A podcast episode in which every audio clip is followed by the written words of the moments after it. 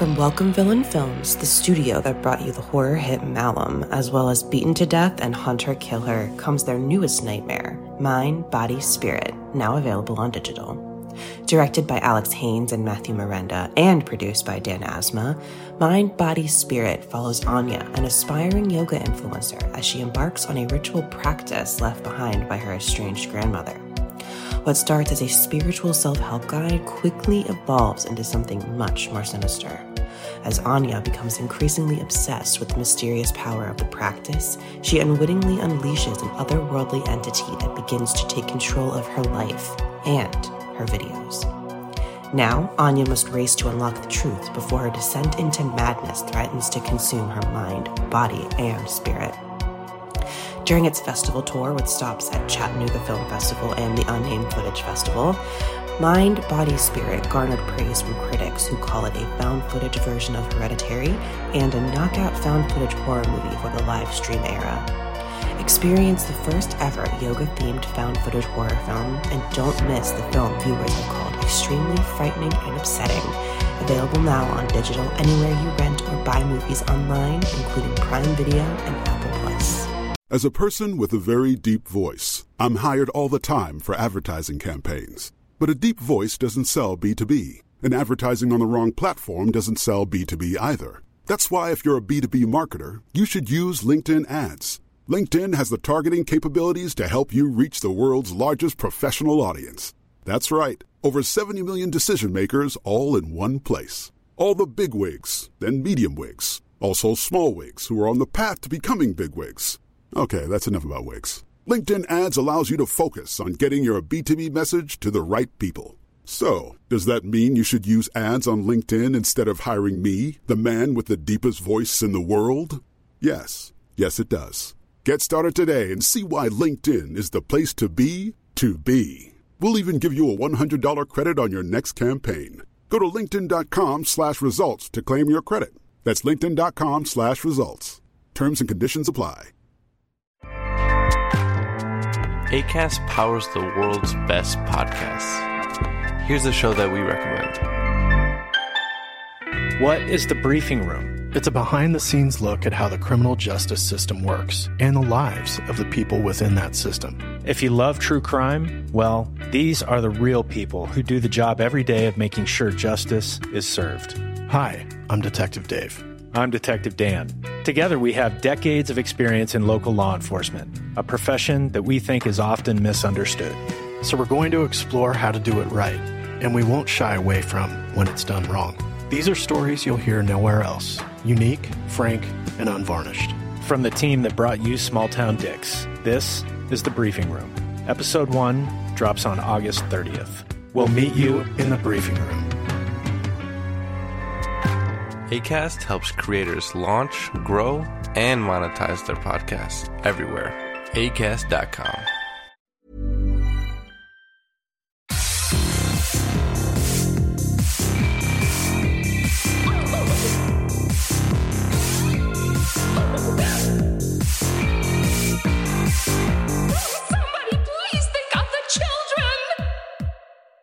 And welcome back to Scarred for Life, the podcast where we open up old wounds by looking back at the films that scared us as kids. I'm Terry, And I'm Mary Beth. and each episode our special guest brings with them a movie that traumatized them as a child. Fuck. There's no coughing in podcasting, Mary Beth. Tell that to my cold. Okay. It's like I thought about it too much and then I started coughing. Uh huh. this this week, our guest is Preston Fassel. He's the managing editor for Daily Grindhouse, and you've seen his writing across the internet from Fangoria to CineDump to Rue Morgue and to Dread Central. He's also an Ippy Award-winning author whose latest book, Landis: The Story of the Real of a Real Man on 42nd Street, is currently available everywhere to purchase. Welcome to the show, Preston. Uh, Thank you for having me. This is so cool. We're really excited You're to finally chat with you. yeah. You're cool. Anyway, Uh, but before we do talk about like all of your writing, let's take it back to the beginning. How did you get introduced to horror? You know, it's really funny because in my family, my mom is the big horror fan. And as I got older, and I was a teenager and a young adult, my mom and I, that was a big thing for us to share was watching horror movies together. And, uh, when the Saw movies were coming out to the theaters, that was a yearly tradition for us. Uh, we would go and see Oh. the new Saw every year and the new Paranormal God. Activity. Oh my and the God, I funny, love that. uh, yeah, yeah, we would, you know, rent, rent stuff from, uh, Hollywood Video. Like I first watched The Exorcist with her. I first watched, uh, Texas Chainsaw with her. Uh, but what's funny is my dad hates horror movies. Oh. But he's the one who got me into horror movies because back in the 80s when I was a kid, he was showing me all of these things like Monster Squad and Ghostbusters and uh, Night of the Creeps. And like, Yeah. I don't know what it was, but for like this brief period in the 80s, my dad liked these kinds of horror movies and would like show them to me. And that's what really first got me interested in horror movies. Wow. So I, I'm wondering, does does he like? Because all of those that you mentioned are sort of like horror comedy, or at least adjacent. Did, is he more of, of a fan of horror comedies, or is he just not into horror anymore? just not into horror period Wow. like as a matter of Wow. fact uh, the very first date he went on with my mom was to a drive-in in uh, upstate new york and buffalo where they both grew up and it was to see a double feature that my mom wanted to see of night of the living dead and egyptian blood feast and Your mom my- sounds fucking cool as hell. I love your mom. Can we get her your mom on the show too? and, and the, the funny thing is, is afterwards, my dad asked my future in-laws if he could sleep on their couch because after that oh. double feature, he did not want to drive back home by himself. Oh. so he is just not a horror person. He's a comedy person though, and I think Okay. that like he found those movies funny enough that the comedy in them Yeah. overrode the horror elements. And then he was like, "Hey, sport, you know, let's let's watch these together. They're you know relatively family friendly." And so that was my gateway drug into horror. And it was like my my parents were these separate dealers, and it was like my dad was the the weed of horror and got me into it. And then after that, here comes my mom with like you know the really hard stuff, and it's like now we're gonna watch The Exorcist. So okay, you you obviously there's two kinds of horror movies that you watched a lot as a kid, but like what was the first one you remember watching? Actually, the one we're going to uh, be talking about later in this episode. Ooh. That's another Okay, one of cool. the uh, reasons that I chose it. Oh, sweet. Okay, Hell cool. yeah. Um, so what were some of your other favorites growing up then, or ones that really scared you as a kid, besides the one we're talking about today? Oh, so the scene at the beginning of Ghostbusters with the library ghost, where she like Oh. starts out as like the old lady and then transforms into that ghoul and like flies at the camera. I loved Ghostbusters as a kid, and we had it on VHS, and I would always fast forward to past that scene and then start Oh. watching the movie because I just could not deal with the library ghost. You know, there were some scenes in, in the original Ghostbusters that um are actually quite frightening. Like that that scene in particular, like you know, watching it now, it's it's it. I have so wrapped up in the nostalgia that it's funny, but like as a kid, it's kind of horrifying. It is. But I also, when I used to go to the library when I was in grad school, and even the library, because the library at my grad school looked like the library a little bit from Ghostbusters, and I would, I wasn't scared, but I always thought about it, like, what if she walks out from behind one of the stacks?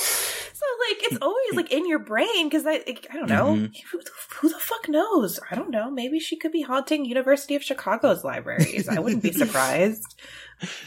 And, uh, you know, I was thinking about this when you uh, asked me to come on the show. I was thinking, what are the movies that like really traumatized me as a kid? And I realized it was more for me horror TV things and then horror stories and books. Uh, Okay. because the the movie we're going to talk about later and I don't know if I should be getting into this now, but but as a kid, I had this very weird relationship with horror up until I was probably in my teens, and I would seek out horror stuff and traumatize myself, and could not sleep.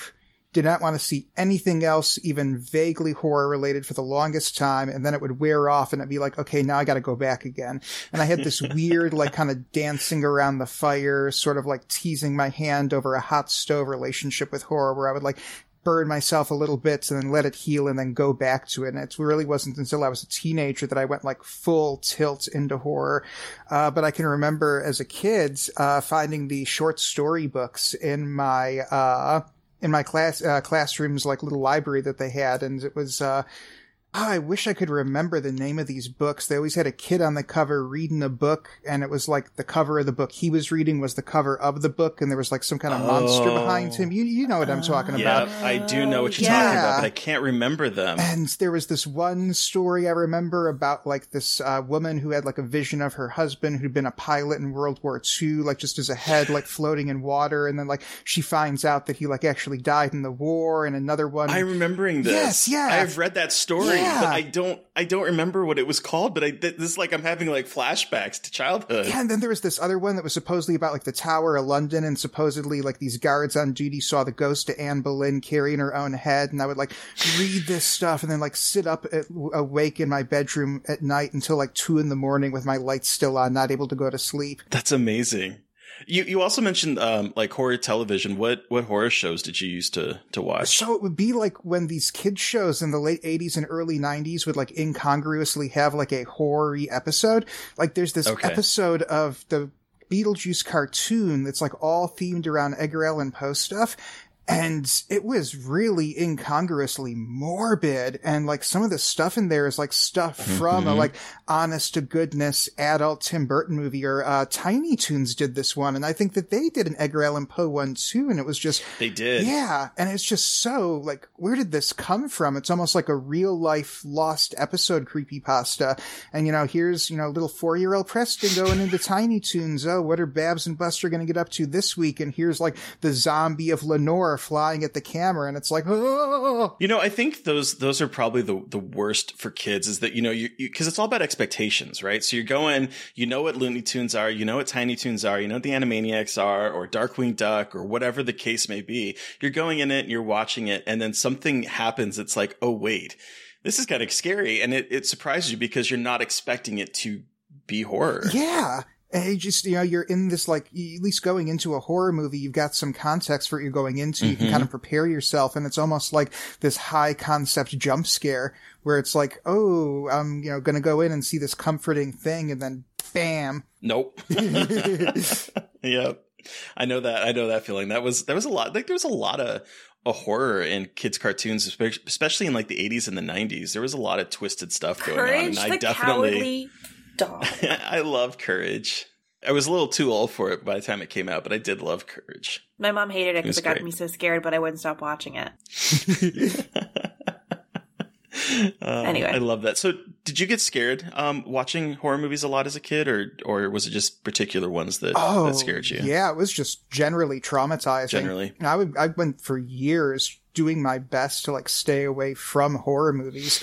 And it was probably when I was like maybe 15 or 16, probably 16, and I got the Hollywood video card and had unfettered access. And my parents were like, we trust you. You're, you're old enough now. You have good judgment. Go rent whatever you want. And like, I made this conscious decision. I don't like having to avoid a certain type of movie. I don't like something having that kind of control over me and having that kind of influence over my life. And so I went about on this purposeful campaign of desensitization. And I kind of unintentionally, unknowingly gave myself like cognitive behavioral therapy with horror movies. And I was just going to Hollywood video and like getting the stuff that I thought was going to terrify me the most. And I was like, you're going Right. to desensitize yourself so that this thing doesn't control you anymore. And then I'm sitting there at late Friday night watching this stuff and I'm like, hey, you know what? This is actually really cool. And that's really began my adult love affair with horror. That's awesome. So, did it work? Or do you, are, do you get scared watching horror movies as an adult? It is very hard now for a horror movie to scare me. Very few films really actually get to me anymore. I am curious what has scared you now, but like, what were some of the first movies you remember watching in the beginning of this journey to desensitize yourself that were like really traumatizing? Blue Velvet, I remember. Oh, Uh, interesting. that is an interesting choice. Uh, Blue Velvet's um, Freaks. I remember renting Freaks because uh, I grew up seeing advertisements for it. I used to get this thing called the Johnson Smith catalog, and it was just like all these weird like tchotchkes and things, and it was like kids' magic tricks and like box and alien puppets, and then also they would have like movies that weren't really readily available, and that's where I first heard about stuff like Blue Velvet. Uh, they used to advertise the Okay. Elvira movie in there, and then they advertised Freaks in the Johnson Smith catalog as the most horrifying movie of all time, the movie that they don't want you to see. and so I was like, okay, you know, this is supposed to be like the apex in terror. Right, like, right. Let, us go for it. And, uh, I remember being younger, uh, black and white stuff really freaking me out because there was like this kind of like incongruity to it and this remove that it's like the, the, the uncanniness of having grown up where everything was color versus this being in black and whites. And like, I kind of had this idea in my head that, uh, if somebody went to the effort to make a horror movie that long ago, that it's had to have been like really subversive and underground because, you know, it was in this more innocent, more restrictive time. And so I had this kind of schema for old black and white horror is creepier and scarier than modern color horror. So you said that you, it, it's really hard to scare you as an adult now. Do you do you remember like the last time that you were terrified by a horror movie? Sinister. Uh, Oh, my, okay. my wife and I went to go see Sinister and it was one of the last shows of the day. And I remember it was in autumn and it was down in Houston and autumns in Houston can have this kind of creepy ambiance to them depending on the time of the year. And you come out at sunset and there's like this weird half nights, half afternoon kind of orange cast to everything. And neither one of us had any idea what the movie was about. Just my wife had seen a hmm. preview for it and she was like, there's a cool looking monster in it and creepy kids. We should go see this thing. And so we catch this like, you know, late afternoon, early evening show, go into Sinister, not knowing anything about it. And then immediately, you know, that, that first scene comes on with that like Norwegian death music and the entire family getting hanged by that tree. And it was just, oh shit, what did we get ourselves into? what did we sign up for? and then we went home that night and then there was a blackout. No. oh no. We were both already so on edge and just so unsettled. and by the time we get home, it's dark. And then like an hour later, the lights go out. And Oh my god! At the God. time, End me now. at, at the time, we lived in a house that backed up to a creek, and we used to have snakes come into the backyard, and we had small dogs at the time, and so I kept this 22 caliber rifle for the snakes. And for some reason, I was just so on edge. Those light, the lights go out. There's a blackout, and my first instinct is get the rifle. and I'm sit, we're sitting there for like 30, 45 minutes in the pitch black. The entire neighborhood is out. You look out the window and you can't see anything. And I'm sitting there in the dark, holding a rifle, thinking to myself, why are you holding a gun? And finally, we were just both so nervous and twitchy and like getting into our own heads and getting into one mm-hmm. another's heads that we got in the car and drove to an all night burger joint and sat there for like the next two hours and waited for the notification to come through that the electricity had come back on. that is amazing. Holy shit. Wow. I mean, you know, that movie is very dangerous. Like it feels, it's like the last, like I've gotten scared about f- from movies after that, but that feels like the last like dangerous film that I've seen. Like you're just, you watch it and you're like, I don't know if I should be watching this with the, Yeah. the little shot on video Yes. and the, the lawnmower rolling over people's heads. Like it's just, Exactly. I mean, There's that's the something perfect. gnarly. Yeah, that's the perfect word. Dangerous. There is a a dangerous feeling to it that's a lot of other movies don't have, and it's difficult to quite put your finger on what it is. But there's like something almost woven into the DNA of that movie that just Mm-hmm. gets you. Yeah. It kind of reminds me of like back in in the in the nineties where you'd get a tape and there would be no you know title on it, but you know because it was like recorded off of television or whatever, but you don't know what's on it. and You pop it in, and it could be something really fucking terrifying. It could be porn. It could be a little bit of both. You don't know what you're gonna get, and it's that that danger that that movie made me feel. And it's like I think the last time that I've I've felt that way in a movie theater, let alone on my own. So I can't imagine seeing that movie, going home, and then the power goes out, and be like, no, Nope. tap it out of this. So I'm curious, Preston, now as an adult, like what continues to draw you to the horror genre? I like that it can be anything. It's the Mm. one genre that really has no constraints on it other than fantasy, maybe. Uh, with sci-fi, unless it's like really like kind of space opera sci-fi, that at least is bound by, you know, some, some type, sci- at least, uh, a pretense of scientific boundaries. And then, you know, ro- you know, prestige dramas, comedies, average films, they're they're bound by certain rules, certain expectations, certain conventions. But with a horror film, you can really do anything, and there's no boundaries on the narrative, the characters, mm. creatures, setting, and I just love that absolute freedom of imagination and narrative. Yeah. It's very elastic, the the genre, because you can attach it to all of the things you just said and make a completely different movie. And I love that. Oh yeah. Um, okay, so when did you decide that you you enjoyed writing, and how did you get into writing both, um, you know, your fiction, your your latest book, your writing about film? How did that all come about? So when I was would have been six years old, I was in the first grade, and the vice principal of our school was retiring. And they asked all of the first grade students to write a story about why she was retiring. It was just like this hmm. fun little classroom activity project. And at the time, there was this program at the school called the Gold Slip Program. And if you were seen being like a good citizen, like, you know, helping to t- pick up trash in the classroom or helping one of your classmates with group work or just being a good kid, you would get this little gold slip. It was a little gold slip of paper and it would have your name on it and what you had done to earn it. And you could save them up and then like you could trade them in for like candy or like little tchotchkes or trinkets or stuff. And so the story that I came up with was that the students were being so good that the vice principal couldn't count up all of the gold slips anymore. and also it was bankrupting the school because they were having to buy so many things for the kids. And so she broke into the school one night and vandalized the school and blamed it on all the kids and used that as an excuse to cancel the gold slip program. But then the police caught her on a security camera. And so the reason she was retiring is because she had to go on the run from the law now Oh my god! and I write this and I turn it in, and my teacher reads it, and she tells the teacher's aide, "Watch the classroom," and she leaves. And I'm like, "Oh no." And then she comes back and she says, Preston, come to the office. And so I go with my first grade teacher to the principal's office and my first grade teacher is there and the principal is there and the vice principal is there. And my first grade teacher says, read this story out loud. And I sit there horrified and I read this out loud and Oh everybody God. cracks the fuck up and they are all laughing hysterically.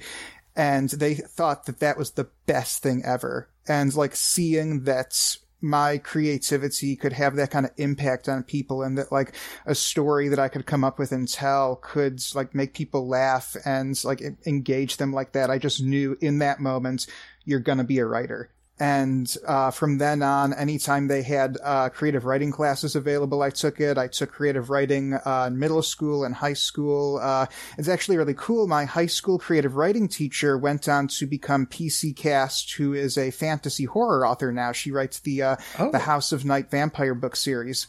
And uh, she was a early writing mentor of mine in high school, and I uh, took Oh, creative writing with her. Uh, and then in college, took creative writing. I remember, you know, going back to my mom being a horror fan and going back to me wanting to uh, desensitize myself. Oh, you know what? Another one of those early desensitize yourself horror movies was was The Shining. Oh. because I remember the drugstore in uh, Broken Arrow where I grew up had this turnstile right there by the prescription counter, and they always had Stephen King books on it. And uh, I grew up being aware of The Shining mostly through the Simpsons parody. And then I remember waiting with my mom to pick something up and seeing the book of The Shining and picking it up and starting to read it there. And what really grabbed me was that there was a lot of bad words in it. And I would have been like 13, 14 at this time. And I was like, I didn't know books could have swears in them. I thought that, you know, literature was all, you know, this highbrow, like, you know, Mark, uh, Mark Twain, uh, Charles Dickens type stuff. I'd read like all of the great illustrated classics in fifth grade. And so that was really my schema for what literature was. And it was like, you can swear and you can have nudity and sex in, in books. And it was like this revelatory moment for me. And so even though I really wasn't a big horror fan yet at the time, I asked my mom to buy me The Shining and she was like, okay, cool. And that became kind of the, what's the word I'm looking for? It, it was reading The Shining that like the seeds were first planted for me that I was going to be a horror writer specifically.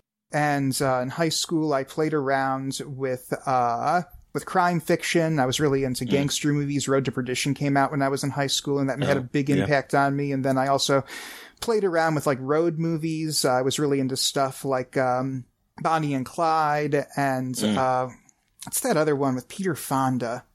They get killed at the end. Oh, Um, yeah, yeah, yeah, yeah. The yeah. train. Um, Mary and Larry, dirty, dirty Mary, crazy Larry. Uh, you know, I was I was interested in stuff like that, so I wrote some road stories. Uh, but eventually, I, I just kept coming back to wanting to write horror stuff. Wow. That's awesome to know from such a young age that like I'm going to be a writer. Like that's Uh-huh. so cool.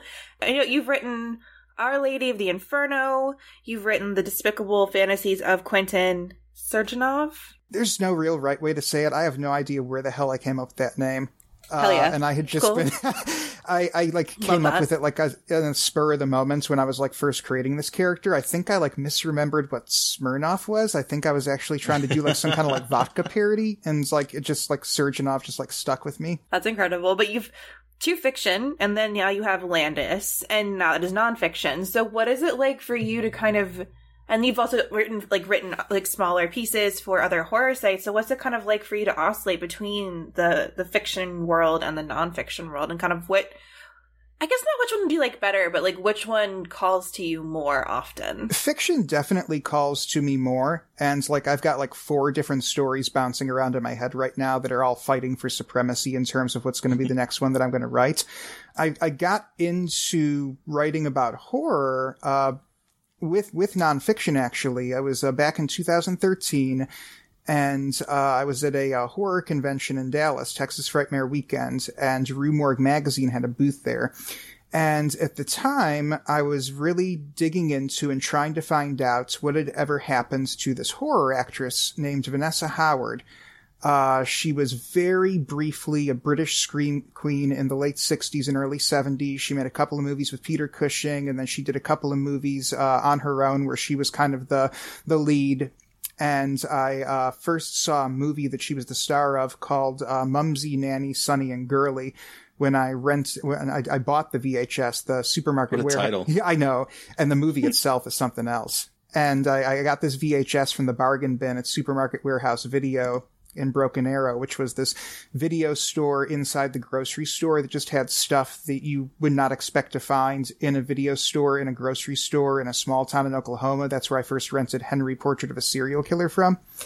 And so I find this movie there I called miss that Mumsy shit Nanny so much. Making video stores in the middle of a grocery store, like fuck, I I miss that so much. We need it again.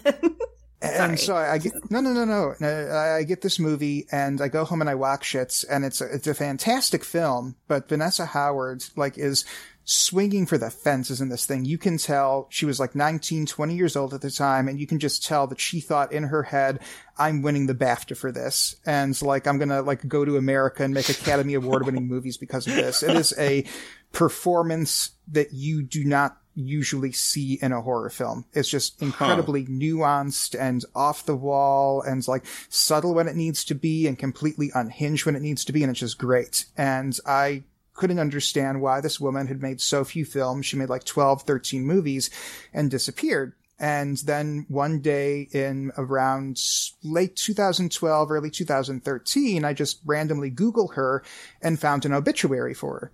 And it's this very brief, very perfunctory obituary from California. And it says, uh, Vanessa Howard Chartoff, ex-wife of Rocky producer Robert Chartoff, passed away age 62, uh, memorial service, yada, yada, yada. And I remember thinking, well, like, wait, she makes like 13 movies in England, is briefly a scream queen, disappears for 30 some years, marries the guy who made the Rocky movies, divorces him, and now she's dead at 62. And I was really curious what, what happened? Where's the story there? Because Right. there's some fascinating story in between.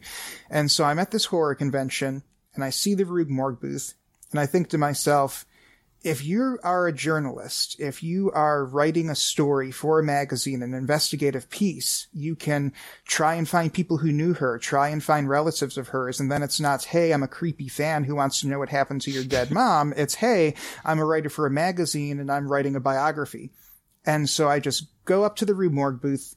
I pitch this whole story, like everything out, and I think to myself, you know, this guy at the booth is like some intern and he's gonna like maybe pass this on. And it just so happened that I had just pitched this story to Dave Alexander, who at the time was the editor in chief of Rue Morgue magazine. And he says, Wow. This is great. This is really interesting. Uh, here's my business card. Let's talk. And so I got to talking to Dave, and he didn't really feel that it was right for Rue Morgue, but he says, I can tell from the way that you spoke to me, and I can tell from your emails that you're a good writer, and you're articulate, and you are clearly passionate and knowledgeable about horror. Let's get you reviewing DVDs. And so that was my foot in the door, and that was how I got started. Wow. And for quite some time, uh, my writing was, you know, nominally nonfiction. I really wasn't doing any fiction writing at the time. And then I segued into fiction later. And when I was doing my fiction writing, I had a schedule for myself. I would do my nonfiction writing in the morning and then go to my day job and then come home from my day job and then evenings were fiction. Good And lord, so how I, do you do? How do you keep yourself to that? That's incredible. Like, good lord. And so I was vacillating between the two. Uh, nonfiction for me, I enjoy writing it, but for me, my nonfiction was more to keep my name out there and, uh, you know, get information on the things that I wanted to find out about and to share my love of movies with other people. Uh, I love like finding weird, obscure stuff and then telling other people about it. Like that's something I've never gotten about gatekeeping. If somebody tells me that like they haven't heard of something, I don't think, oh, you poser. I think, oh, when can I show it to you? Uh, so that's, that's really what my nonfiction has always been for, but my, my real passion has always been fiction writing and the nonfiction has kind of been this like, uh, way to sustain that and allow for that to be something. Cool. Okay, so speaking of which, uh, your your latest book about Bill Landis uh, came out in December. I'll be honest, I'm very unfamiliar with Bill Landis. Can you can you tell our listeners a little bit about him and about um, why you decided to write this book? Yeah, and I mean that's that's one of the big reasons is that you ask the average horror fan who's Bill Landis, most people haven't heard of him. And he really kind of helped lay the groundwork for the way that we think about and write about horror cinema today. Uh, he founded a fanzine back in the early 80s called Sleazoid Express that was uh, published in uh, New York but did have national distribution and he had this really weird, really strange life. He was like this child genius who had gotten skipped ahead a bunch in school and had like a master's degree by the time he was 20 and was living this double life. He was like this first generation of guys who uh, utilized computers in the workplace. Uh, he uh, got a degree in business and he also knew about computer programming. And so in 1980, he is going and working on Wall Street by day and then by night, he's going down to 42nd Street and just watching every single movie that he can get into.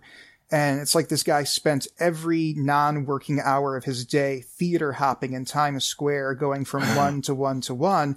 And then he'd go back to his apartment and he would write up Sleazoid Express. And it was this document of not only the movies that were showing in Times Square, but also the people who went to see them and all of these different subcultures that had grown up around different theaters and that gravitated around Times Square. And at the time that he was doing this, uh, Fangoria had really just come onto the scene. Uh, they'd only published seven issues when the first issue of Sleazoid Express came out, and the seventh issue of Fangoria is the first one that really focused exclusively on horror. Uh, the first six issues of Fangoria had more of this kind of catch-all genre blend to them. It was really originally meant to be like this, uh, analog to Starlog, where Starlog would be specifically sci-fi, and then Fangoria would be fantasy, horror, sword and sandal stuff, yada yada yada. Mm-hmm. And then issue seven comes around, and this is where they realize, hey, if we make this an exclusively horror magazine, that can be our thing. Really, you had Fangoria at the time that was really still figuring itself out and was nominally focused on behind the scenes information and uh, s- uh, special effects tutorials and Right. uh, you know it was kind of this precursor to the internet. And then famous monsters of filmland was around but famous monsters was really this kind of nostalgia thing. It was like you know kind of this remember when retro horror sort of thing. And sleazoid express started to develop into this critical journal Bill did actual critical reviews and looked at deeper themes in movies and looked at it from this very kind of academic perspective owing to his background. And nobody was really doing that at the time. And he was really kind of 30 years ahead of what uh, horror criticism has evolved into today. Wow. A lot of the book uh, is t- not only telling his story, but kind of explaining why his name isn't as well known and why his legacy has kind of faded into the background. Uh, Sleazoid Express influenced a generation who influenced another generation who influenced the people who are really writing about horror now.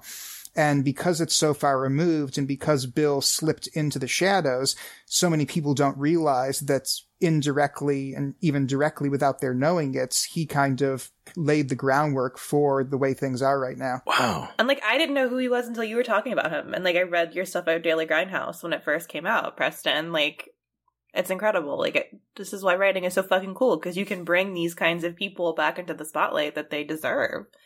Because I know he kind of like faded away and like he died a pretty tragic death, didn't he? Yeah, uh, he uh, Bill Bill was actually a uh, childhood sexual abuse survivor and Oh, uh, ended up developing a drug problem in adulthood that uh, kind of plagued him for the rest of his life, and uh, went through periods of sobriety and finally had one very big last relapse that uh, resulted in a heart attack when he was 49 in 2008. Jeez. Yeah. 2008. Wow. Jesus, that wasn't that long. I mean, really, not that long ago, and he was so young. Oh, what if he Yeah. was? We won't talk about it. I know that's never productive. Like, what if he was still around? But that's just so sad. I know, yeah, and I mean he should be, and I mean if he were still around, he would be like the great grandfather of like grindhouse and exploitation criticism right now. And I mean he was Yeah. he was around for so much, like uh you know you you, you see uh, Pose on FX, and like Bill was hanging around stuff like that back in the '80s and writing about Oh, it. Like wow, he really? yeah, uh, he uh, worked this.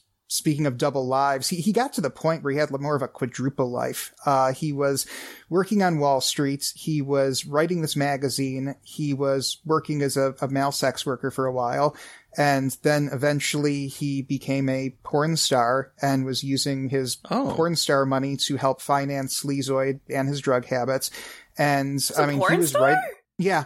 He had a very Wow. strange life. Uh, and I mean, in Sleazoid, he was writing about the drag scene on 42nd Street and he was writing about the, the gay scene on 42nd Street with the bathhouses. Was he queer? He was, yeah, he was, yeah, he was bisexual. Uh, it's, it seems Wow. to literally be a word that was not in his vocabulary. He used the phrase, a period in my life where I was feeling more homosexually inclined. Okay. Uh, Yeah. He came from a very conservative family background. Yeah. His father was a uh, fir- first generation, or no, his mother was a first generation Greek American. His father was a World War II veteran.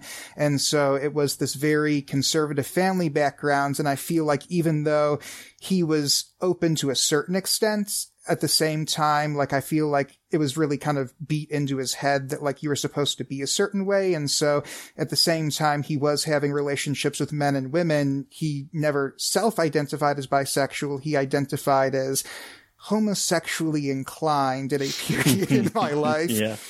Yeah. Well, and I, I mean, I'm guessing was this probably like in the 80s when that was happening? Uh, yeah. And, uh, Yeah. yeah. And it's the 80s. Yeah, like, one, that's one of the more powerful pieces of writing he did was a uh, article for the Village Voice called uh, "Using and Losing on Times Square," and it's this really fantastic but really sad kind of anthropological documentation of all of his friends who were queer and sex workers and involved in drugs and just really telling the stories of their lives. And as he said later on, all the people from that article died shortly after the Yeah. article was written and he was this kind of last man standing, which is a you know, really sad reason. Another sad reason that he's not around is because you know he was this walking repository of all these stories. wow. Is is this writing available um online anywhere? You Uh, know? Using and losing is available. Uh, and then a couple of other pieces of his, of his are floating around out there. Uh, because of his final years, you know, he got really bad back into drugs. He burned a mm. lot of bridges during his last years on Earth. And one of the big obstacles for me in writing the book was finding people who were even willing to talk about him and talk about Oh, their wow. time with him. And I feel like because of those last bad years, there's not been as much of an effort to preserve his work. And really something I hope to accomplish in publishing the book was maybe causing a little bit of a renaissance in his writing where it could come back out. People would rediscover this stuff out there available online right now. No, I can get you some links after the broadcast. well, everybody, please read, and we'll put plugs, and we'll have everything in the notes. But read Preston's book, Landis, A Real Man of Forty Second Street, because I didn't even realize he was a porn star and that he was queer.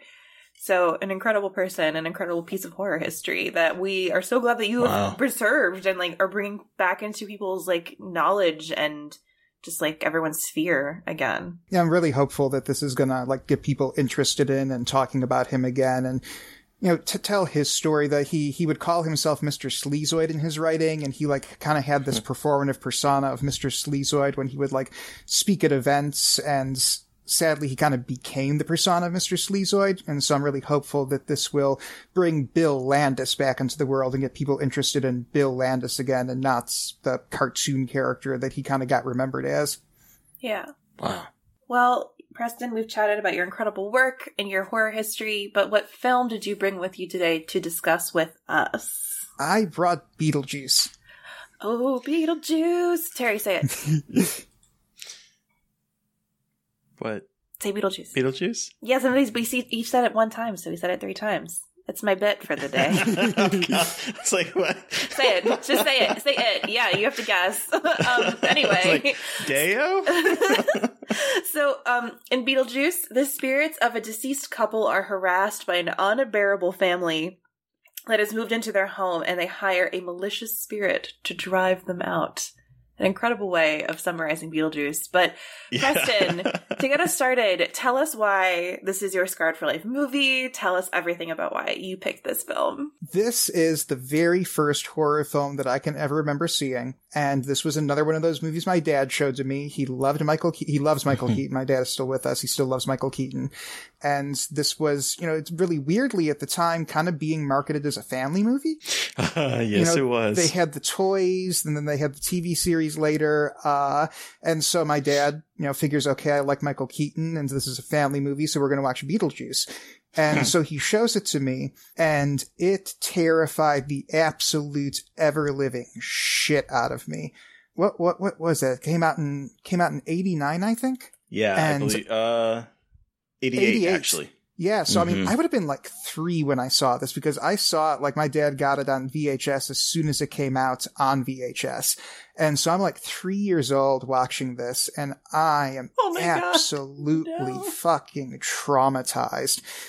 Everything's fine for me. I'm okay with everything in the beginning of the movie. Okay, this couple are ghosts. Geena Davis is a cute old, you know, cute lady. I've got this little boy crush on her Mhm. uh, you know, oh, Beetlejuice is a cool thing. And then that scene where the banister turns into a snake.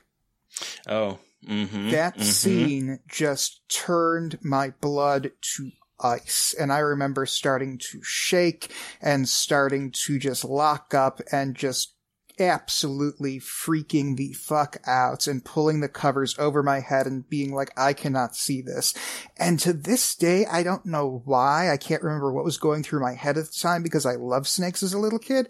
But for some reason, that scene was just like a full on, full blown panic attack. And I just had to have my parents stop the movie and Oh, fast wow. forward past that scene for the snake to be gone. And okay, we'll pick up after that. But I could not sit through that scene. And that was the earliest experience I had with just being absolutely un- incomprehensibly terrified by something that I saw in a movie. And so, wait, you were how old? You were three? I would have been like three, yeah. Wow. I can't imagine seeing this movie when you're three. Yeah. I, I just can't. I saw it pretty young, but I definitely was not three. I was not three years old. Did, so, like, after you watched it, like, did it stick with you? Did it have like lasting effects on you after you after it was over? So this is the beginning of that thing I was talking about before because all I could think after seeing that were two things. I never want to see anything like that again, and I want to watch the movie again. Made my parents tape it off TV, and I had a copy of Beetlejuice, and I would fast forward past that snake scene, but damn if I didn't watch that movie until the tape was warped at the beginning. That's amazing. Such a good movie. That's amazing. I love Beetlejuice. Uh, I do too. Uh, you know, okay. I I don't know when I saw this movie. I would have been I would have been 7 when it came out, but I don't think I saw it right away. I believe I might have seen the cartoon first. And let me tell you, watching the cartoon and then watching this movie are two completely different experiences. Have you seen the cartoon, either of you? Oh yeah, I loved it. I was on, uh, on Saturday mornings in St. Louis. Uh, like clips, but I haven't seen it in the whole. I've never really watched it before. I remember uh, Burger King had this tie-in where they were supposedly handing out Beetlejuice toys with the kids' meals at Burger King, and I was so excited because I had all of the Beetlejuice action figures, and this was going to like pad out my collection. And it was the chinchiest thing. They were like these little Oh. vinyl statues. They weren't even like the like Lion King toys that they did later. They were just like these little three-inch tall vinyl statues, and I remember being so disappointed that no, you don't get Beetlejuice toys. You get like these little rubber statuey things. So, Mary Beth, what what is so wild to me is that they took the character of Beetlejuice, which we'll get into in a minute, and like de-adultified him so that he and Lydia are best friends. He calls her babes. She calls him BJ. They're like just best friends that go on adventures together for the most part. And he loves puns. Like every single episode is just pun-tacular. Just all the puns you could. In fact, there is a 30 minute, and I watched some of it, a 30 minute super clip on YouTube of all the puns of just him just punning the entire time. And it's, it's always like, there's one point, the one I remember is he, there was a scarecrow where he was going to be a scarecrow for a beetle farm because he loves to eat beetles, obviously. So he goes there and there's birds and he's like, I could shoo them away. And he turns into a shoe. Like that, that's the kind of punny behavior that, that this show was full of. But to go from seeing that to seeing his character in, um, in the movie is is quite a change. I mean, I would just love to have been in the executive meeting where they came up with this. I mean, it's like basically saying, hey, let's make a children's cartoon out of Silence of the Lambs, and Hannibal Lecter will be Clarice's helper, and he'll like help her to catch the bad guys, and they'll like run around and have like international adventures together. Yes, and you know, I was I'd was watching that. some clips of the. I, I kind of would too. But I was watching some some clips of of uh, the the animated series on YouTube today at, at lunch. I was like, oh, I got to pull this up because I, I haven't seen them in forever.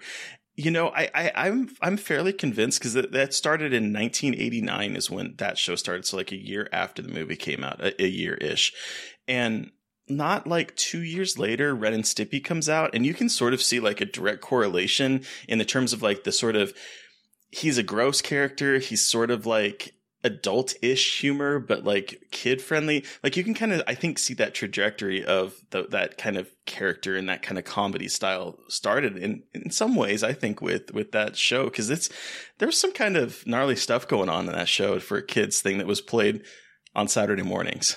I had never thought about that before, but you know, I, I can really see that. He's kind of gross. Yeah. And he's gross in the cartoon. And Ren and Stimpy is disgusting.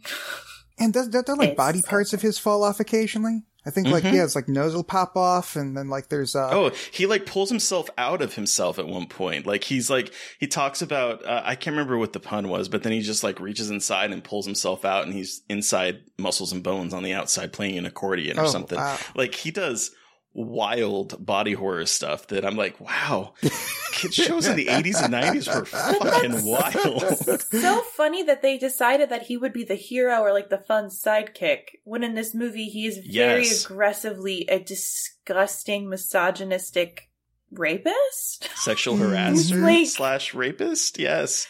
look and look i love beetlejuice like i know he's a bad and like but the thing is he's supposed to be a bad character but then just the fact that they're like yeah let's take the really bad terrible guy and make him fun. It's like yeah, i guess. Sure. Yeah, and he's like this very protective, like almost older brother figure to her in the cartoon, and like there's a lot of Mhm. episodes that revolve around him having to like rescue or protect her from like some Mhm. greater danger, and it's like Mhm. fascinating. Yeah, huh. And meanwhile, he's trying to like pr- like marry a teenager and kill everyone. We don't ever like get to that part ever. And like he really is not in this movie very much because okay, so I saw this movie I do not know how old I was, but I loved Tim Burton. Like I loved Nightmare Before Christmas. I loved all that stuff. So I saw this pretty early and I wasn't that scared of it because I was just like I love the the goofy effects and stuff like that. The only thing that scared me was little alien man at the end when they get married. Oh. I don't know why because I was scared of, I'm scared of aliens. He's freaky. I also have a funny story about this whole about all of this, but um I loved this movie so much and I haven't seen it in a long time. I like I have a lot of it committed to memory, but I forgot that he really isn't in it very much at all. In this uh, like really he's barely in the film. But goddamn if Michael Keaton is not incredible as this nasty, moldy, stink. I, I can just like whenever he kisses someone on the mouth, I'm like, what does that smell like? Like, what does that smell like? Like, what is the smell and the texture of that? Because it's got to be nightmarish. Just ugh. But he's so disgusting. And the makeup effects are like are really good. And I, I was watching like a, a 4K, you know, the 4K restoration or whatever they did with it when they released it. In 4K. And I'm like, oh, he is so gross looking. Like even more so when it's in pristine, like you know, resolution Every and not on some grainy of weird tape. mold on his face Ugh. or whatever is happening, like all over himself, or he's just, just kind of green. His performance, though, Nicolas Cage meets Jim Carrey, is what it comes across as for me. Like the love child of the two of them. Yes. Yes. I I love Michael Keaton though. I feel like he isn't Oh. given as much love. I mean, he's not a lot. I know he's not he's not underrated by any means, but like I just feel like his Gonzo performances are incredible. Like in this. Also, have you guys seen White Noise, his terrible ghost movie? Oy Oh. I've seen it. the trailer for that. I loved that movie because he was in it because he was Beetlejuice to me, and so I was just like, and then I Uh-huh. saw it and I was like, oh, this is terrible. But I watched it a couple times because it was like I had like a Michael Keaton crush because of Beetlejuice. But anyway, That's. I was young. I was. I made some mistakes. It was fine. Were you going to talk about the trailer for White Noise? Yes, because I can't remember what movie I saw that before, but speaking of stuff that like actually still scares me as an older person, the trailer for that, uh, Terry, Oh. did you, you, you, you know what I'm talking about. Oh, I do know what you're talking about, where they're playing like the EVP type Yes. noises on the trailer. Yes. Yes, that was like I that got me to see the movie. And I'm like, Exactly. Yep. oh, that is a bait and switch right there if I've ever seen It one. I expected So another much. dangerous movie out of that Uh-huh. and go in and got, well, we all know what we got. Uh huh. I'm also surprised though that that Beetlejuice, and I had to look it up on IMDb, and it is PG, not PG-13, PG. wow. And I'm like, how? He says the he says fuck, Mm-hmm. and he grabs his junk and goes honk honk, which is what I remembered most about this movie because when I was a kid, all the kids go would go around and going honk honk and grab their nuts, and I'm like. That is what I remember most about this movie is everyone imitating that scene. And I'm like, now it's like, this is really gross. nice fucking model. Honk, honk. Honk, honk. or when he turns around from them and he makes a jerking off motion. Okay, I'm so like- I did not. So again, watching this now as an adult versus when I watched it younger, I caught so much of that shit that I Oh. did not catch because I always remember he did this, and I was like, "What does that mean?" And he was jerking off because can you be scary? And then like his monologue where he's yelling about like he lived through the Black Plague, he watched The Exorcist 167 times. Like there's so many little things that I never caught. And watching it now, I'm like, there's so many like little horror references throughout this entire movie that are woven in, and a bunch of really nasty jokes and things like that. One, having subtitles was very helpful, but two, watching it now, like older and kind of like understanding the world a little bit better, I was like, oh, this is much more adult than I thought. Besides, just like gore, not even gore, but like effects aside, like much more adult. But also the what got me this time was the, the existential dread of dying got to me a lot this time watching it because like I didn't really think about Barb and Adam. Adam. I didn't think a lot about Barb and Adam. I was like, oh, like just like people. I didn't think of them as ghosts as much because they didn't look like ghosts. But watching it this time, I was like, this is fucking tragic. Like this is so upsetting to see these two people find out they're dead and then just watch their house get completely torn up from under them and they can't do anything about it. And they're talking about how they have like cabin fever and they don't know what to do. They can't get the vacuum out of the garage or out of the out of the shed and they're just like moping. And like you always think of ghosts as so scary, but these are mopey depressed ghosts. And that makes like death seem so much more boring. And then you know you go to the waiting room in the other world and it's much more colorful and crazy, but they still death is in a waiting room. You if you commit suicide, you are a A civil servant. civil servant. This movie has a lot of weird relationships with suicide. I will say that. Like, there's a lot of really weird things in this movie, but it just got to me how depressing this movie really kind of is, and how like Beetlejuice himself is trapped and needs to like woo them so he can no longer be like trapped doing nothing and being stuck and doing nothing. Just a lot of like really made me think about nature of death and ghosts, and just it's much more morose, I think, than a kid would maybe perhaps see it for. Yeah, I didn't realize at the time this was my introduction to existentialism. And Hmm. like, I didn't 100% get it at the time, but like on this like intuitive level, like something stuck with me because I can remember thinking as a kid, like being worried about what I was wearing because like I was afraid like, oh, if you die, this is like what you're going to be wearing for all eternity. And like, I'll still catch myself thinking that sometimes to this day. It just like got deep in there on like this like gut level where, you know, you, you get these beliefs as a younger person that you just can't shake even as you become a more rational adult. Uh, and I'll still occasionally just find myself having these thoughts like, you know, oh, make sure that you have something nice on because if you get killed in a car crash, you're going to be walking around in that bloody outfit forever. but but yeah, you know, you're absolutely right. It's you know, at once this very wacky, like you know, zany, like crazy ghost movie, but then at the same time, like some of the movie's ideas about the nature of death and existence and the potentiality of what an afterlife could be like. It's it's very serious and mordant and darkly philosophical. Yeah, well, and like I was watching this today on my iPad at urgent care, waiting to get a COVID test because I have COVID symptoms, and I was watching it, and it it made I'm so sorry. it made the waiting room scene so much more fucked up and kind of darkly funny as I'm sitting there in the waiting room, just like. Incredible. Incredible. I didn't even think about that. Like Yeah. how the waiting room is like purgatory and you're just sitting there just Uh-huh. like cool, great. Waiting for that number, nine Yeah. million to be called. I am negative, everybody, by the way. I just feel like shit. The waiting room is the other thing that has stuck with me over the years because I just remember, in particular, the woman that was cut in half and thinking how nice that effect looked when I was a kid and being like, wow, how did they do that? And as an adult, I think it still looks really good, but like all of the kind of creepy ways people died in it, the the man with the shark that's eating his leg is my favorite. Uh, the the shrunken head, a little problematic with the witch doctor next to him. I was like, okay, this is the 80s. That's a little weird. But um, I my favorite though is the the man that is splatted, and he is hang up like clothes on a hook and just moving through the factory. And then there's another guy that's hung and he hanged, and he's like just hanging there, swooping back and forth as he is moving along the conveyor. Like this is fucking dark for a kids movie, but I never really realized it as a kid. well, and she holds up her, her arms. Like if I if I had known then what I know now, I wouldn't Oh, have had my little accident. And I, when I was a kid, I was like, what does that even mean? I know now. Yeah. or Juno smoking and the, the, the mm-hmm. smoke's coming out of her slit throat. Like, just so much. I was obsessed as a teenager with trying to identify all the different people in the waiting room because you know, I first saw this on like a VHS taped off to TV and you know the Mm. video quality wasn't that good and then like Yeah. the DVD of Beetlejuice was the very first DVD I bought with my own money after I uh, got a job wow. and like I went out and got it and of course at the time we didn't have a DVD player so I had to watch it on the desktop and uh, I remember sitting there thinking one, wow, I've never seen a movie like this before, and then two, realizing that because the video quality was so poor on the VHS, there were entire Mm-hmm. corners of the waiting room I had never seen before.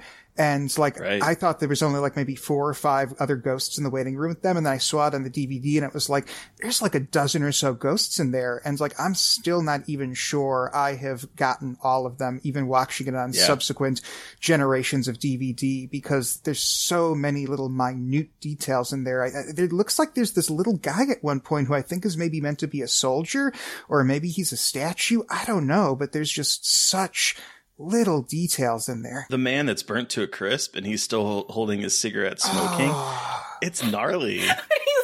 It always made me laugh because my stepdad is like a, sm- as a smoker, like he is a smoker. And whenever he was like, "You want a cigarette?" I've been meaning to cut back too. We'd always look at my stepdad John and laugh at him and say that that's you. Like it's not funny, but it was incredible. It was like so darkly funny, and he always took it in stride. But yeah, I always think of my stepdad.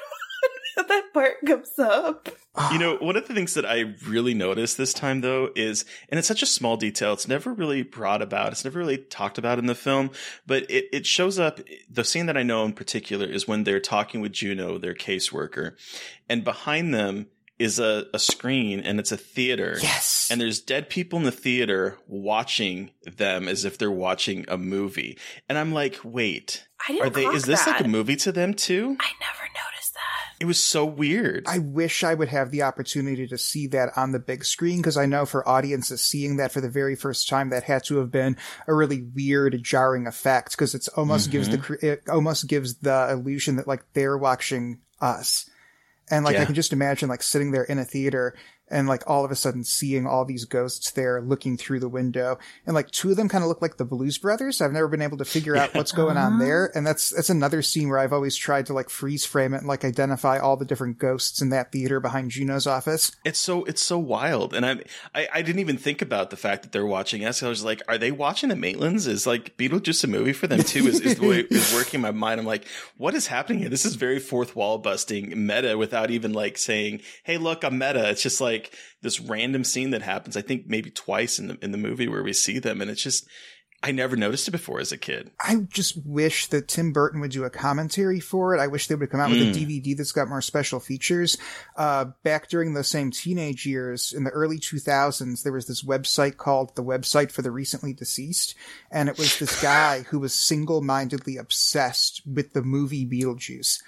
And he was like finding people who had worked on the movie and like getting their like on set wow. photos from them. And like there was a lot of stuff that like didn't make it into the final movie. There was stuff that got cut out. There was like effects that's like didn't work out that they ended up editing out. And there like it's just a treasure trove floating around out there of BTS stuff on Beetlejuice. And I just shit. would love, yeah, um, uh, really uh, funny thing. Uh, I'm guessing they cut this out for probably uh rating purposes. Going back to talk about the rating before, but you know he uh he has the spikes come out of him a, at that one point where Barbara picks him up and he's tiny, and then those spring out, and that's because she originally says, "Listen here, you little prick."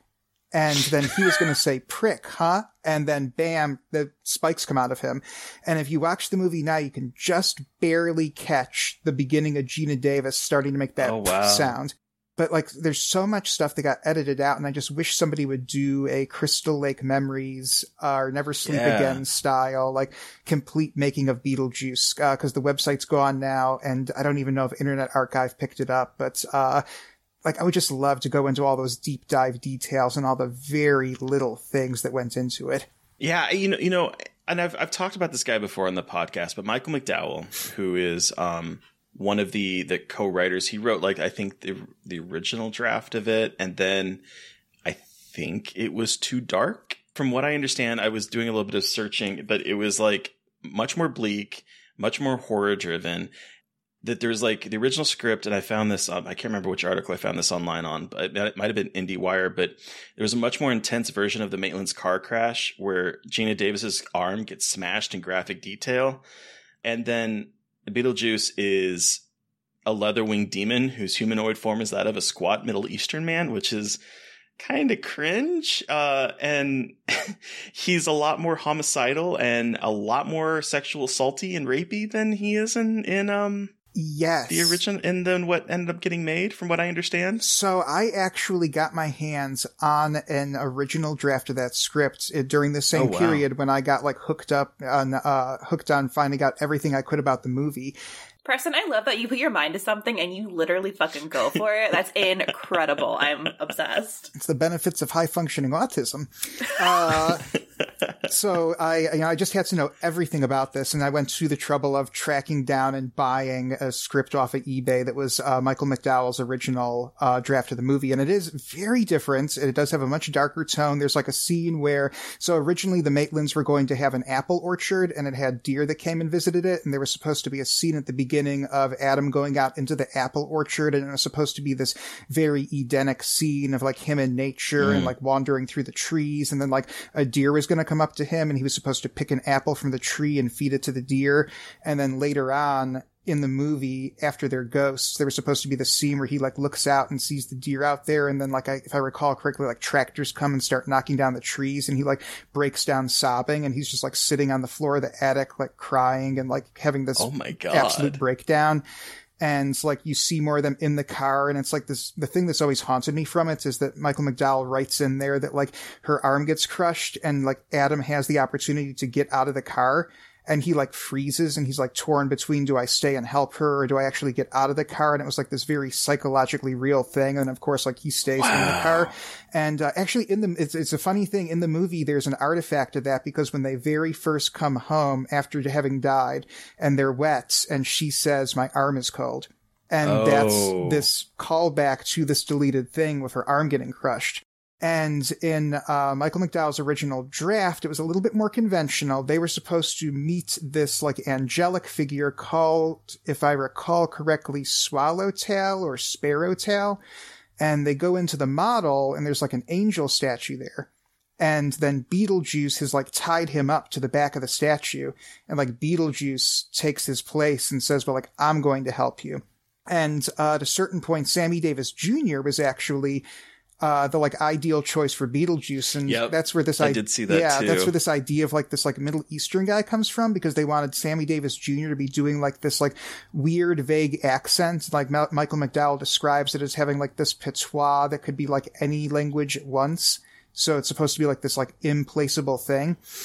And it was oh. going to be this like weird convention. Uh, the Deetz family originally had another kid and it was Lydia who was like this edgy goth girl and then like this cute little girl named, I think like Cindy. And like Cindy was the one who was going to be able to see the Maitlands. And it was going to be this like little bit more conventional, like cute little girl befriends the ghost story and Beetlejuice was going to appear to each member of the Deetz family in different guises that were like tailored to like their particular personality traits. Like he was going to appear to Lydia as like this goth rocker.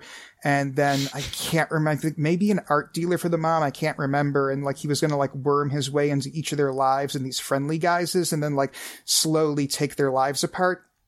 And like you say, wow. the, the character was originally a lot more rapey. Like there was actually going to be like an attempted full on sexual assault scene of Lydia where he was going to like throw her down on a bed and like tear open his shirt and like he was going to have like this gnarly wow. like Cronenbergy chest thing going on and like try to attack her and then like he was going to like transform into this little squirrel monster to attack the little girl and then finally God. yeah and like Otho was originally a much more positive character and like he does have like some legitimate seance skills and like he was going to like help the Deetzes and the Maitlands to fight Beetlejuice and like in the climactic seance sequence that's where we get to see Beetlejuice's true form and he like turns into like like this kind of like uh Tim Curry and Legendy like leathery oh. brown wings like serpent tailed demon creature mm-hmm. that they mm-hmm. fight. But uh, yeah, it was really different in a lot of the execution, and uh, I don't think quite as whimsical or as uh, wacky as Tim Burton like wanted. Would not say that's wacky. Well, you know, I was thinking about this because, like, we, I, again, I've I know I've mentioned this listeners on the podcast before because we talked to Angela Sane about uh, episode eighty three about Tales from the Dark Side, the movie, and Michael McDowell wrote one of the sequences in that, and I, you know, I at that time I did some digging on him, and you know, he's a he was a queer he's a queer author screenwriter. He died from AIDS in 1999.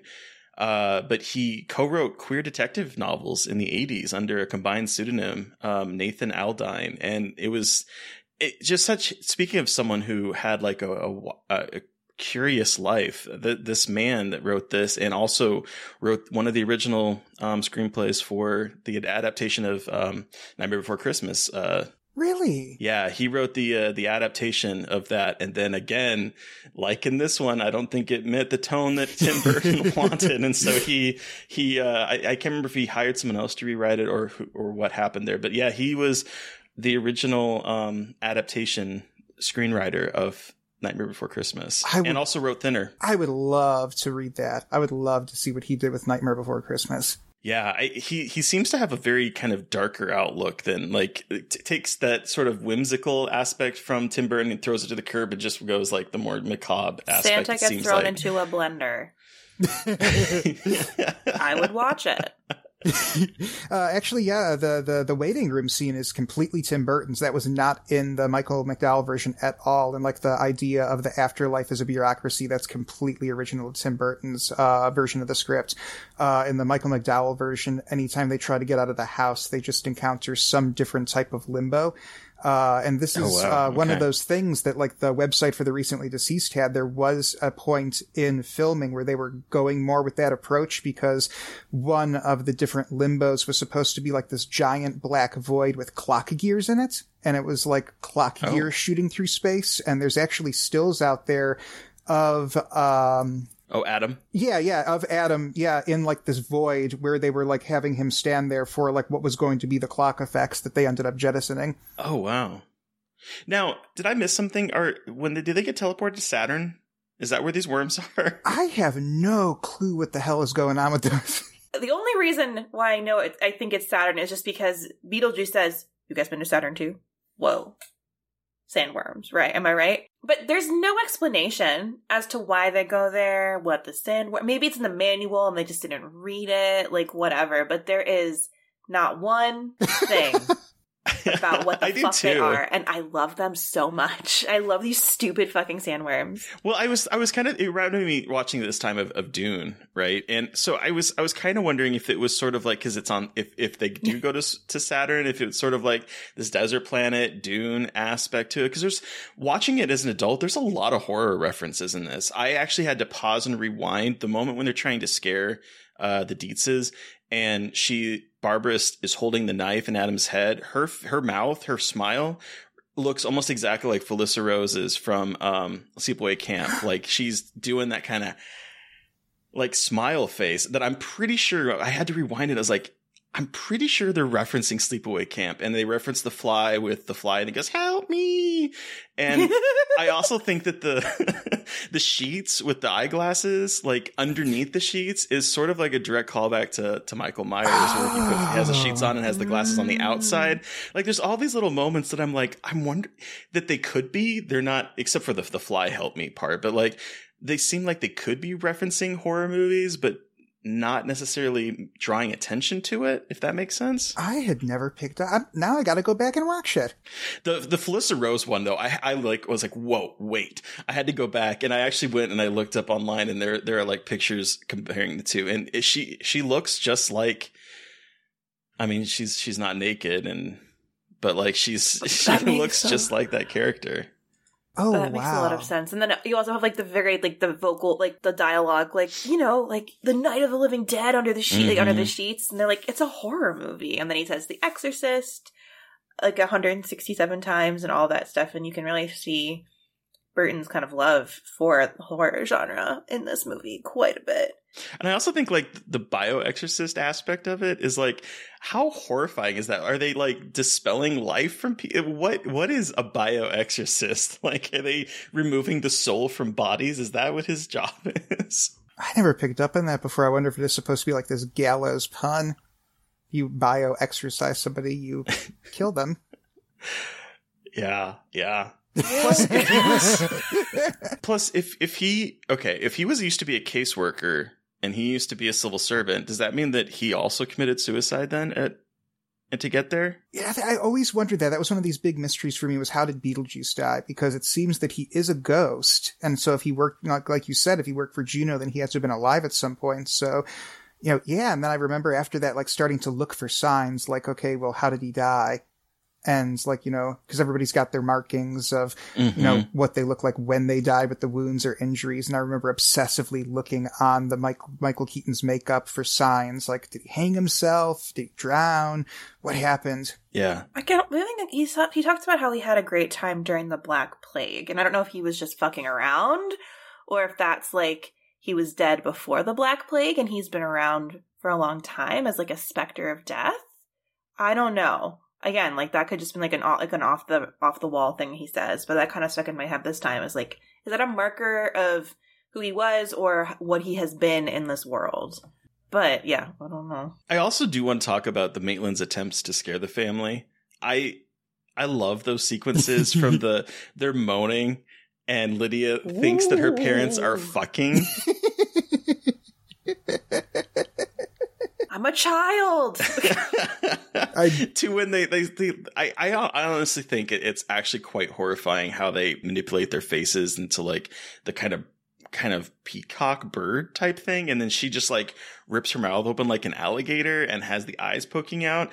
Although i did notice this funny moment on this watch where adam holds up his glasses to his eye fingers to like look through because he can't read.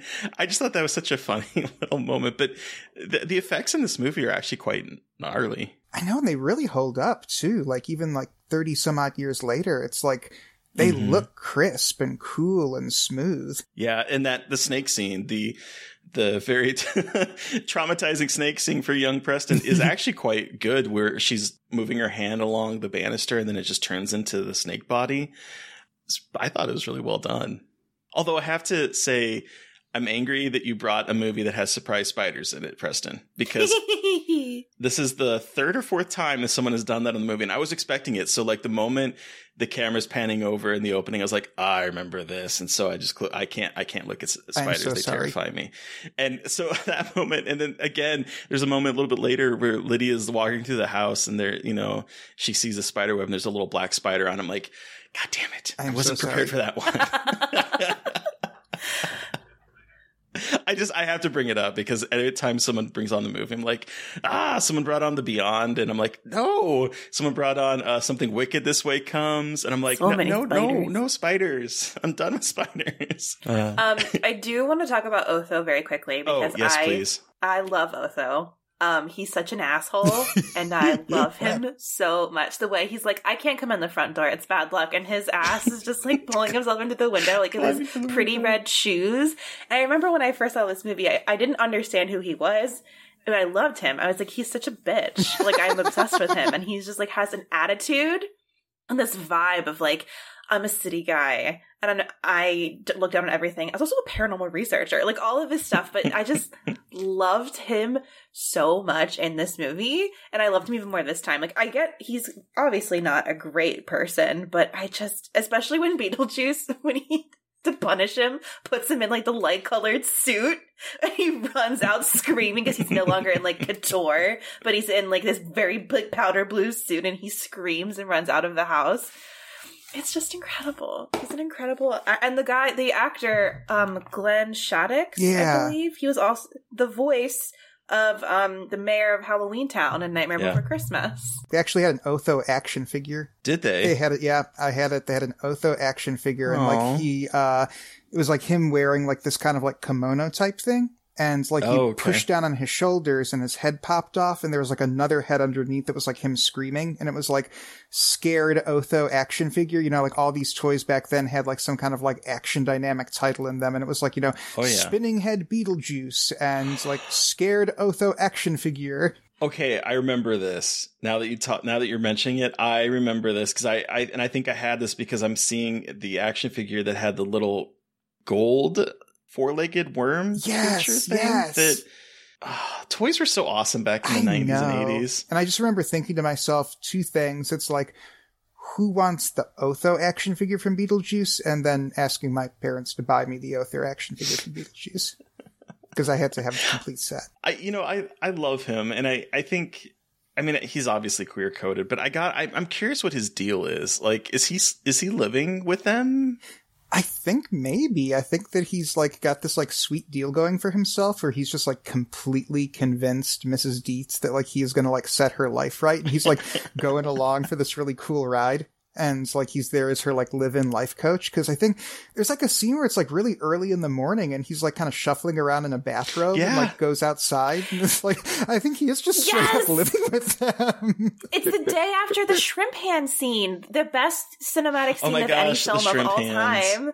Like he was, um, he comes out in this like his kimono onto their new back porch, and how they they they just made that beautiful house into something very weird. But for some reason, I thought they painted the house black, so I'm glad they didn't. I just imagined in my head that they painted the house black. I don't know why I remembered it that way, but I love the way he just kind of like walks around the house like it's his house, and the da- the dad, all he wants to do is relax. Like this guy, I have a screenshot of he's like been here for ten minutes, relaxed already, and he's like rocking back and forth like aggressively, like trying so hard to achieve relaxation. And his wife, the incredible Catherine O'Hara, Oh. is like, I will fucking die if I do not remodel this house. and so he's just like, so many times of him trying to drink tea in the morning or just like relax and things burst through windows and things are getting remodeled. I was reading somewhere and they don't really mention this in the movie, but apparently that he had the dad had like a nervous breakdown and that's why they moved to the country. oh, okay. Is that on Wikipedia? So like who knows if that's actually true or not. But like he was a real estate developer and he moved out there to like get some peace and quiet. And so he's like trying to achieve relaxation and his wife will not let him accomplish that at all. And I just love like that contrast of just him aggressively wanting to get into birding and like being like a dad and he just cannot do it no matter how hard they try. Her line, if you don't let me get this house, I will go insane and I will take you with me. Oh, I love that. Great Oh, line. and then when when her weird her weird her sculptures, by the way, which are ridiculous, like Mm. when it traps her and she's like, "My sculptures are da- my art is dangerous. Like I could die."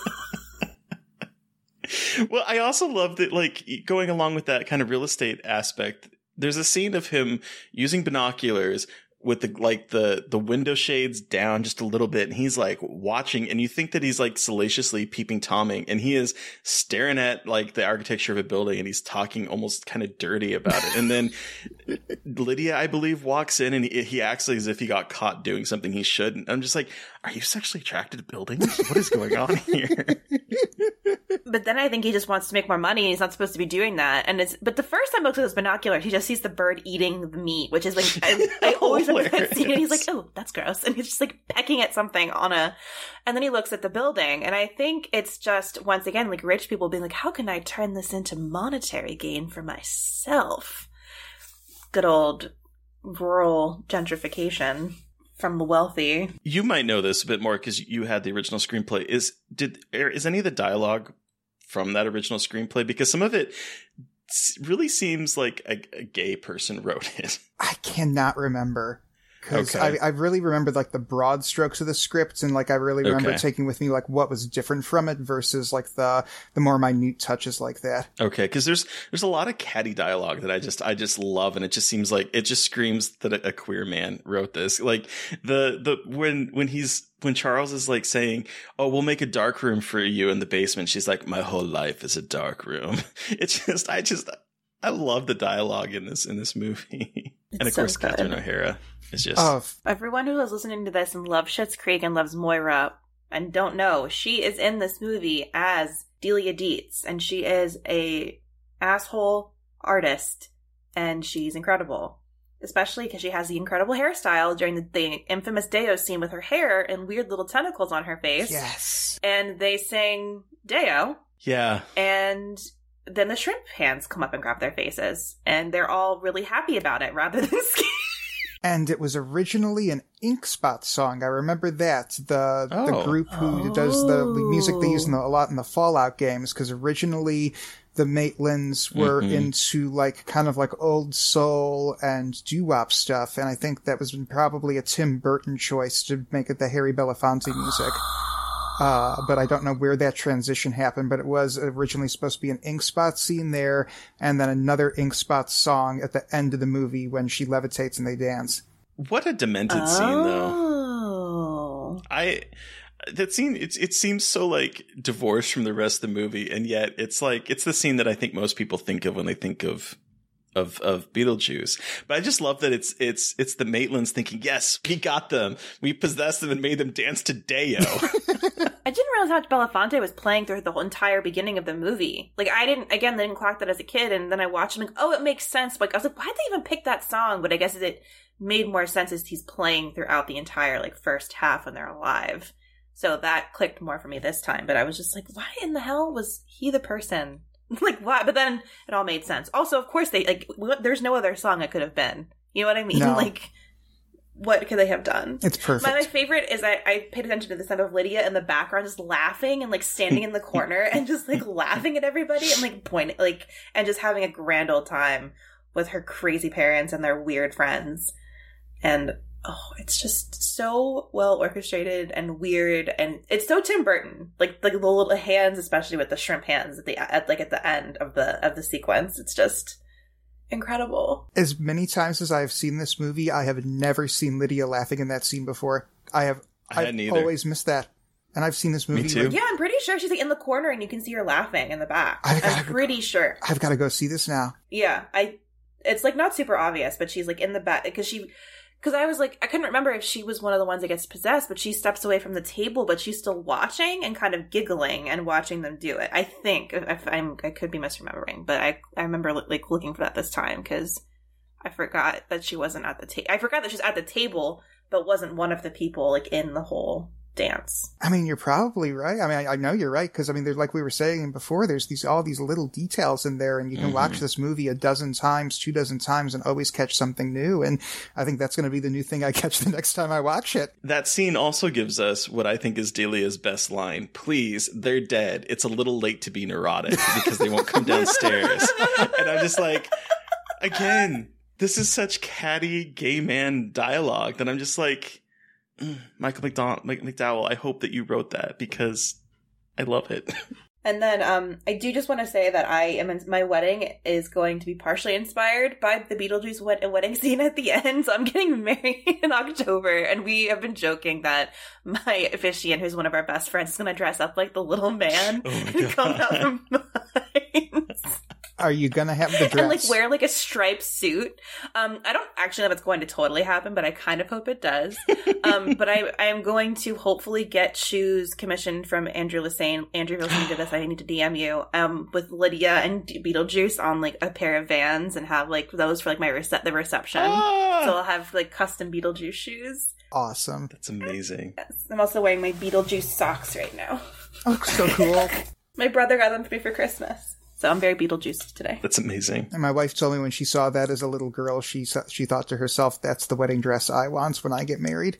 And Hell uh, yeah, my It's a gorgeous wedding dress. it's incredible. And Did she wear that to your wedding? No, she not for the wedding, but we did go as Beetlejuice and Lydia for Halloween a couple of years ago. There is a company out there that manufactures a replica of the red wedding dress from the end of the movie, wow. and so I got the striped suits, and my wife got the uh, the red dress, and she still has it, and will use that now as just her standby if she needs some kind of uh, Halloween costume. She'll just whip out the red dress. Hell yeah. yeah. I just got my engagement photos done and I had a red lacy dress that was but it was like it was Crimson Peak slash Lydia Deetz inspired purchase for the engagement photos. So I was channeling Lydia Deetz there too. So Beetlejuice but I watched it, I'm like, maybe I shouldn't be channeling Lydia Deetz because it's like really fucked up. And like maybe it's not as funny and cute as I think it is. So I don't know. We'll have to see what I end up deciding. I mean, you know, that's the thing about watching a movie that you, I, I mean, I don't, I hadn't seen this movie since I was a kid. I was really excited to revisit it because of that. But watching it as an adult is like all these things that I thought were really cute and funny, like him, you know, smooching on everybody and like trying to sneak peeks and all that stuff. As a kid, I was like, ah, it's funny. He's being slapstick. And as an adult, I'm like, oh my God, this is horrible. this guy is a terrible person. He's an But I didn't think about that as a kid. yeah, you don't realize that he's an undead, dirty old man. Yeah. Could that be a band title? It's like Undead Dirty Old Man. Band name. Is there anything we want to hit on before we give us uh before we wrap up? Oh, there was one note though that I think you put in here, Mary Beth. There's a musical. Is there a musical of this? Oh fuck! I totally forgot. Yes, there is a Beetlejuice musical, and I'm very mad about it. Um, so I looked it up and I got really mad, and I kept looking at it because I got I wanted to get even angrier apparently. And the reason I found out about it is because there was a TikTok song, a TikTok sound for a while that was from the musical, and I was like, Oh, wait, what? And it was not my favorite. And then I looked it up and I was just watching the trailer and it's just not. It just looks so cheesy. And like, I get it's theater. I'm not a big Broadway person, so like this could just be me. But it just, it's like they took Beetlejuice. It's already silly and made it even sillier by making it um, a full on musical and having like Beetlejuice and Lydia like singing and dancing together a lot oh, they I think they also try to redo the Day-O scene, but it's not Catherine O'Hara, so I feel like it's hard to do that. And I just don't understand why you would want to make Beetlejuice a musical. But apparently it's won awards and like is doing well, but I am not a fan of the concept of it. it's funny that I doing a search for it and an article comes up. Can TikTok save the Beetlejuice Broadway Oy musical? vey.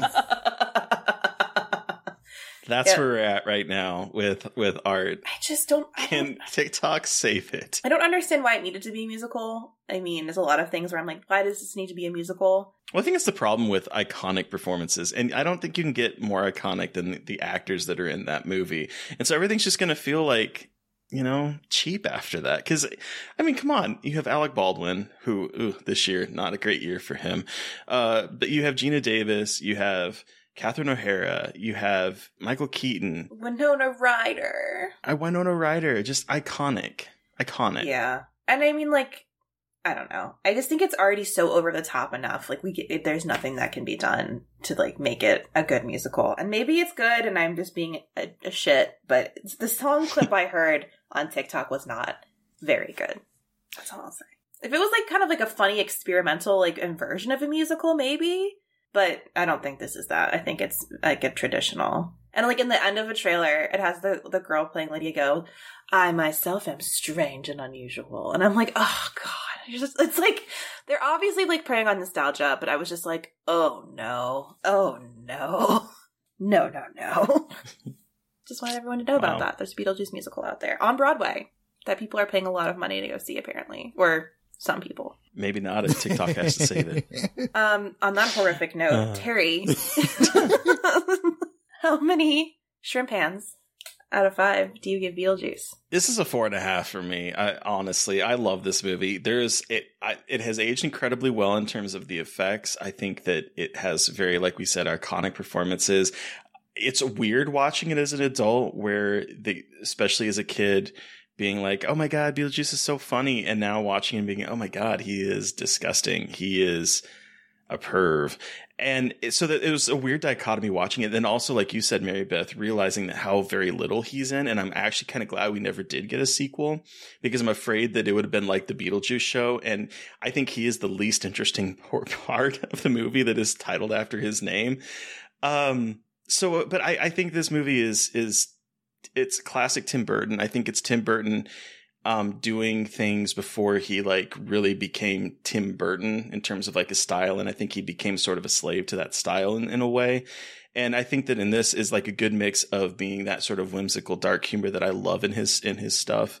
Uh, yeah, so this is a four and a half for me. Uh, what about you, Mary Beth?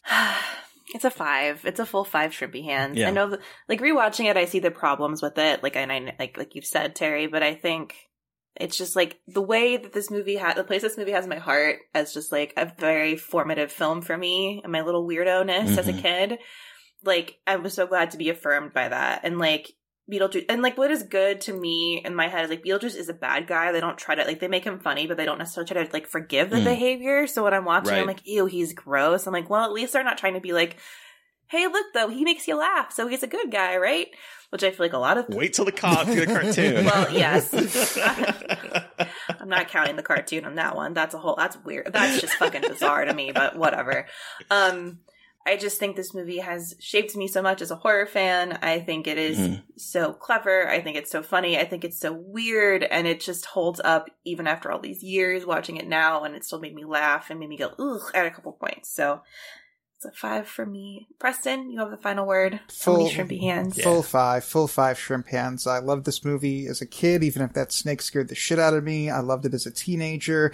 It's, you know, it, it brought me so much in terms of, uh, you know, opening up my imagination to, you know, what a movie could be and what a story could be and like introduce me to so many different things. And then like trying to figure out more about Beetlejuice as a teenager was really kind of one of my first forays into like research and kind of like low key investigative journalism. It's, it's a gift that just keeps on giving. I can't be the the one that's not giving it a five. I'm, it's a five for me too. then. Bullying works. No, I'm just kidding. no, I, I completely agree. This movie, this movie is great. Absolutely. but thank you so much, Preston, for joining us to talk about Beetlejuice. Where uh, can our listeners find you, and what do you have that you'd like to, to talk Uh, about? you can or find plug? me on uh, Twitter. It's my first and last name all together, uh, at P R E S T O N F A S S E L. Uh, and, uh, you can find my books on Amazon, but especially you can find Landis, uh, the story of a real man on 42nd Street. Uh, if you're a horror writer or a horror reader or a horror movie fan or an exploitation fan, a grindhouse fan, there is some interest in this for you, and Bill Landis is a name you should know. Uh, and one of the reasons I wrote the book is that I read the book that he wrote. Uh, oh yeah, going back to something you said earlier, he did, he and his wife did write one book called Sleazoid Express. It's still in print through Simon and Schuster. And it's a fantastic book about exploitation cinema that came out in the early 2000s. And reading that at like 17 years old was a incredibly formative experience for me. Uh, I knew what a horror movie was, but I didn't really know what an exploitation movie was. I didn't know about underground cinema. I didn't know about kind of outsider cinema. Mm. And that book just opened my eyes to so many new directors and so many new subgenres of film and really set me on the course in my professional life. And I wanted to write this book to kind of repay that psychic debt for what Bill and Michelle gave to me.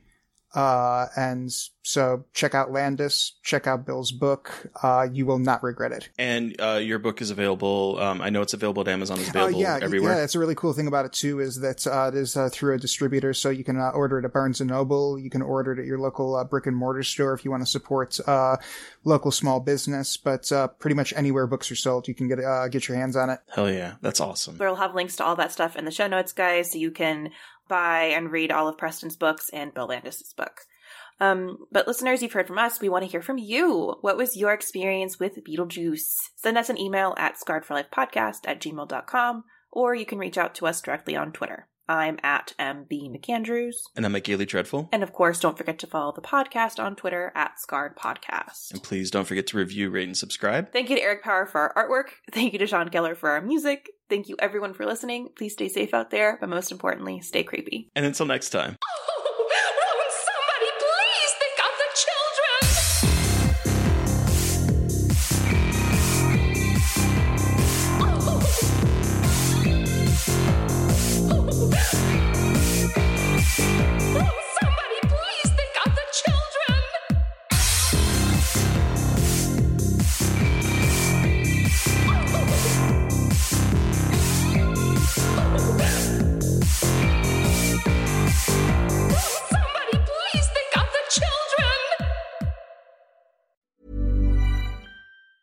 As a person with a very deep voice, I'm hired all the time for advertising campaigns. But a deep voice doesn't sell B2B, and advertising on the wrong platform doesn't sell B2B either. That's why, if you're a B2B marketer, you should use LinkedIn ads. LinkedIn has the targeting capabilities to help you reach the world's largest professional audience. That's right, over 70 million decision makers all in one place. All the big wigs then medium wigs, also small wigs who are on the path to becoming big wigs. Okay, that's enough about wigs. LinkedIn ads allows you to focus on getting your B2B message to the right people. So, does that mean you should use ads on LinkedIn instead of hiring me, the man with the deepest voice in the world? Yes. Yes, it does. Get started today and see why LinkedIn is the place to be to be. We'll even give you a $100 credit on your next campaign. Go to linkedin.com slash results to claim your credit. That's linkedin.com slash results. Terms and conditions apply. ACAST powers the world's best podcasts. Here's a show that we recommend. What is the briefing room? It's a behind the scenes look at how the criminal justice system works and the lives of the people within that system. If you love true crime, well, these are the real people who do the job every day of making sure justice is served. Hi, I'm Detective Dave. I'm Detective Dan. Together, we have decades of experience in local law enforcement, a profession that we think is often misunderstood. So, we're going to explore how to do it right, and we won't shy away from when it's done wrong. These are stories you'll hear nowhere else unique, frank, and unvarnished. From the team that brought you Small Town Dicks, this is The Briefing Room. Episode 1 drops on August 30th. We'll meet you in the briefing room. ACAST helps creators launch, grow, and monetize their podcasts everywhere. ACAST.com.